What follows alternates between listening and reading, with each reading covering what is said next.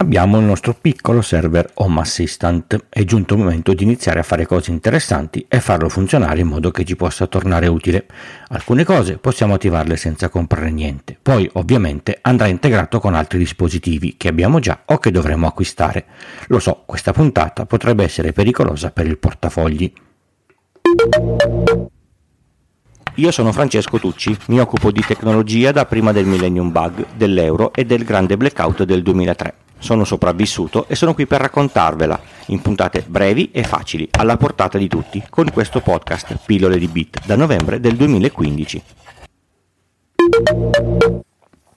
Se avete fatto i compiti, vabbè, i, i, i, i compiti, se vi siete messi lì e siete riusciti ad attivare il vostro server Home Assistant, g- grazie a a tutti quelli che hanno comprato i miei Raspberry che non usavo più, è il caso di iniziare a fargli fare qualcosa. Ve lo anticipo, con Home Assistant si possono fare moltissime cose, talmente tante che forse nessuno è mai riuscito a fargliele fare tutte.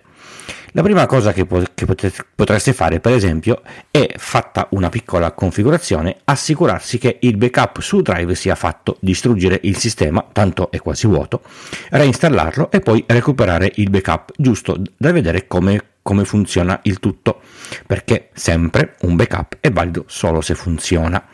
HA funziona con delle cose che si chiamano integrazioni. Nell'interfaccia web, in basso a sinistra c'è il solito ingranaggio delle opzioni. Da lì si, si, trova tutto. La cosa bellissima è che se avete dispositivi nella stessa sottorete del server e c'è roba che lui conosce, vi propone già l'installazione e la configurazione. Con calma, lo vediamo dopo. Si possono aggiungere le integrazioni manualmente. La prima da mettere è quella che si chiama Sole. La installate ed ecco che avrete una nuova entità, chiamata ovviamente Sole, che in base a dove avete posizionato la vostra casa con le coordinate GPS, vi dice se il Sole è sopra o sotto l'orizzonte. Banale ma utile per tutto quello che deve accadere in automatico all'alba o al tramonto, anche a mezzogiorno o in altri eventi della, della, della giornata. Lui fa i calcoli dello spostamento del tempo di alba tramonto e altri eventi durante l'anno, in modo che se impostate per esempio le lampade del giardino e delle scale che si accendono al tramonto, lo faranno alle 21 in estate e alle 17 eh, in inverno. Si aggiunge in due clic. Questo vi toglie dall'impiccio di variare costantemente la programmazione di accensioni notturne durante tutto l'anno. Fatto questo, installate l'app di HA sul telefono, accedete alla vostra istanza con il vostro utente, se avete più di una persona in casa, create un account per ognuno di loro e fate la stessa cosa. A questo punto installate l'integrazione app per dispositivi mobili e in automatico vi compariranno una serie infinita di entità relative a ogni telefono, tutto con pochi clip e facilmente gestibili da pagina web.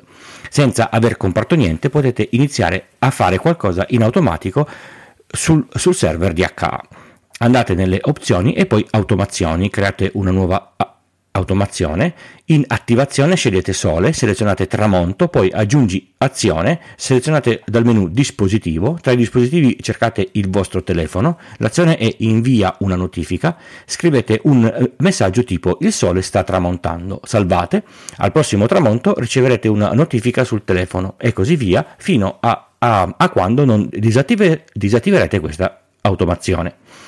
A questo punto avete preso di- dimestichezza con integrazioni, entità, eventi, azioni, automazioni. Non male come inizio. E non vi ho, spa- non vi ho fatto spendere un euro, una pacca sulla spalla anche a me. Ma la casa domotizzata senza dispositivi non ha molto senso, per questo è necessario aggiungere qualcosa per renderla smart. Sul mercato oggi, a fine 2023, ci sono migliaia di dispositivi connessi da mettere in casa, è impossibile conoscerli tutti. Come sapete, qui vi parlo solo di cose tangibili che ho provato o che persone di cui mi fido hanno, hanno provato. Per questo parlerò di un piccolo sottoinsieme di dispositivi. Partiamo dalla misurazione di valori. Una cosa importante in casa, la prima che ho iniziato a tenere sotto controllo ancora prima di avere eh, Home Assistant, è la temperatura e umidità delle singole stanze serve per capire se una stanza ha qualche perdita di, di, di, di tenuta, se ci siamo dimenticati una finestra eh, aperta o quando siamo usciti, se l'impianto che scalda o raffredda fa o non fa il suo, il suo mestiere. Leggere un valore o vederne la variazione nel tempo è il modo più immediato per capire se va tutto bene o no. I dati non mentono mai. La cosa più facile è andare a cercare qualche sensore di temperatura e umidità wifi a batteria. E qui apriamo ben due parentesi, forse tre. Il metodo di comunicazione è cosa andare a comprare. Tra sensori e server i dati possono essere trasmessi in vari modi. I più usati solitamente sono Wi-Fi, Bluetooth o qualche protocollo a basso consumo tipo Zigbee. Se avete ins- installato Home Assistant su un dispositivo hardware diretto come un Raspberry, avete accesso a Wi-Fi e Bluetooth. Per lo Zigbee ci va una chiavetta che eh, aggiunga l'antenna e il supporto.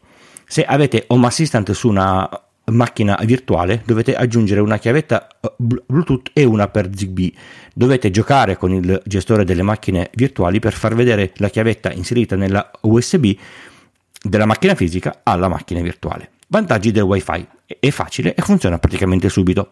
Svantaggi sono sensori esposti su una rete che potrebbe essere attaccabile. Questo tipo di connessione consuma più batteria per il tipo di radio e per il protocollo che usa che sia HTTP o MQTT, entrambi usano TCP/IP, che, per trasmettere pochi dati hanno un overhead di dati pazzesco, cioè per far funzionare la trasmissione eh, devono trasmettere molti più dati necessari al funzionamento della trasmissione rispetto ai dati della, della lettura.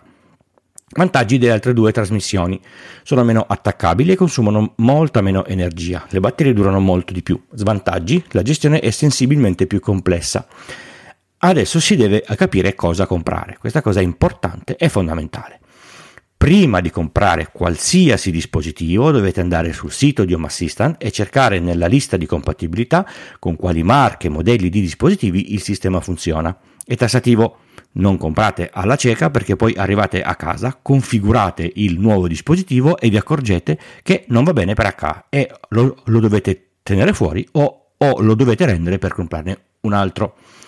Io uso i sensori di Shelly, so che funzionano bene, sono wifi, si collegano subito, funzionano con il loro cloud ma non è indispensabile. Una volta preso l'indirizzo IP come ogni dispositivo domotico, segnatevelo, è bene che resti sempre quello e se accedete via web a quell'indirizzo trovate un sacco di parametri da, da, da configurare. Non sono i, più economici sul mercato ma non mi hanno mai, mai radito. In casa ho quelli a pallina che trasmettono solo le informazioni e ho quelli con il display e-ink che sono molto più fighi ma molto più, più, più costosi. Le versioni attuali sul mercato che sono più nuove di quelle che ho io sono sia wifi che bluetooth. Una volta inseriti i sensori in Home Assistant, potete iniziare a divertirvi con l'interfaccia chiamata Love, Love, Lovelace in onore della famosa programmatrice.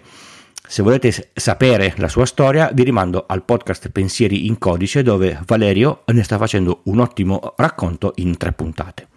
L'interfaccia è completamente personalizzabile e potete passarci sopra giorni interi. Vi invito davvero a provare sperimentare aprirla anche sul telefono per vedere l'effetto che fa ogni singolo modo di visualizzare tutte le varie cose. ci sono schede, eh, lancette, pulsanti, c'è qualunque cosa.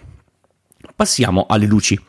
Avere le luci comandabili e programmabili è innegabilmente comodo. Immaginate di accenderle e spegnerle al tramonto o all'alba o a eventi come quando il telefono entra nella zona di casa e il sole e sotto l'orizzonte, allora accendi la, la luce dell'ing- dell'ingresso. Direi che qui i limiti alla, fa- a- alla fantasia non ce ne sono. Le luci possono essere comandate in due modi. Mettere le lampadine smart e lasciate gli interruttori sempre su on, cosa facile e senza toccare i fili. Oppure senza cambiare le lampadine all'interno degli interruttori mettete dei relè comandabili a, a distanza, come ad esempio gli Shelly 1, che con poco eh, cablaggio remotizzano l'uso dell'interruttore mantenendolo comunque funzionante. Se non siete avvezzi a toccare i fili con la 220, mi raccomando, chiamate un elettricista che a farsi molto male ci va veramente poco. Ovviamente cambiando le lampadine avete anche tutta la parte interessante come il colore che, che, che cambia, l'intensità o il bianco programmabili. La seconda modalità, quella con lo Shelly 1, interviene solo su acceso o spento della r- relativa lampadina, è proprio come un in- interruttore. a seconda della marca e modello potreste avere bisogno di un gateway. Io uso da anni IKEA Tradfree, da quando sono state lanciate e c'erano t- tre lampadine e basta. Adesso il sistema è molto completo, ho il gateway e una volta configurata l'app non è necessario il cloud per farle funzionare.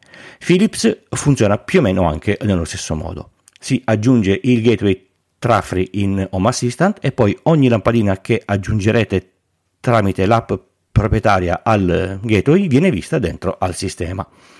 Direi che avete da giocare per un po'. Ci, ci sentiamo alla, alla prossima puntata.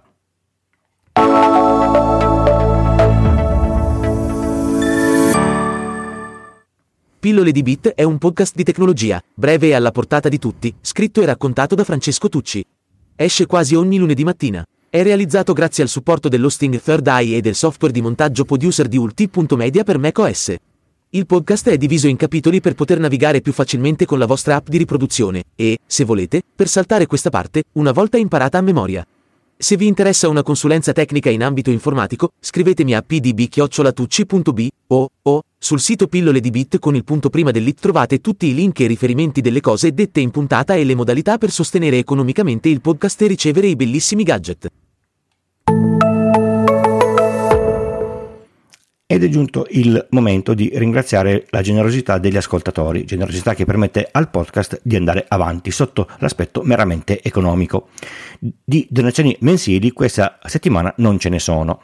Le donazioni a sorpresa, quelle non programmate che mi ritrovo nella mail piacevolmente inaspettate, sono di Massimo e di Andrea.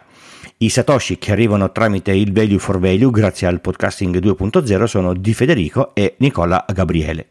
Grazie a tutti voi che, che, ascoltate e che contribuite, ve ne sono davvero grato. Ricordatevi che se avete donato da 5 euro in su e avete compilato il, il, il modulo, vi, vi arrivano i, i, i famosi gadget. Vi ricordo anche che, soprattutto per quanto riguarda questo spin-off del podcast, le, le, donazioni servono per testare nuovi prodotti in casa che non sono gratis e non ho a nessuno che me li presta o, o, o me li regala. Se non li posso comprare non li posso provare.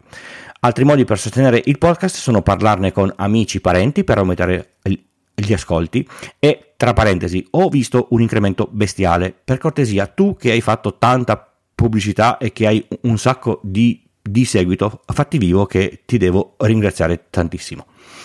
Oppure usare i link sponsorizzati o, o, o di partner, quelli che se usate a me arriva una piccola commissione. Potete fare gli acquisti su Amazon, fare un contratto di connettività con AWeb, il miglior provider che io abbia mai, mai provato, e se avete la partita IVA, abbonarvi a Fisco Zen per avere un servizio completo di commercialista online, uno sconto e una consulenza iniziale gratuita. Tutti i link sono in descrizione. Parlando di domotica e di IKEA, se avete il nuovo gateway che si chiama Dirigera, potete collegare tutti i nuovi dispositivi e sensori relativi alla casa smart. Devo dire che ormai il pacchetto ne comprende davvero tanti.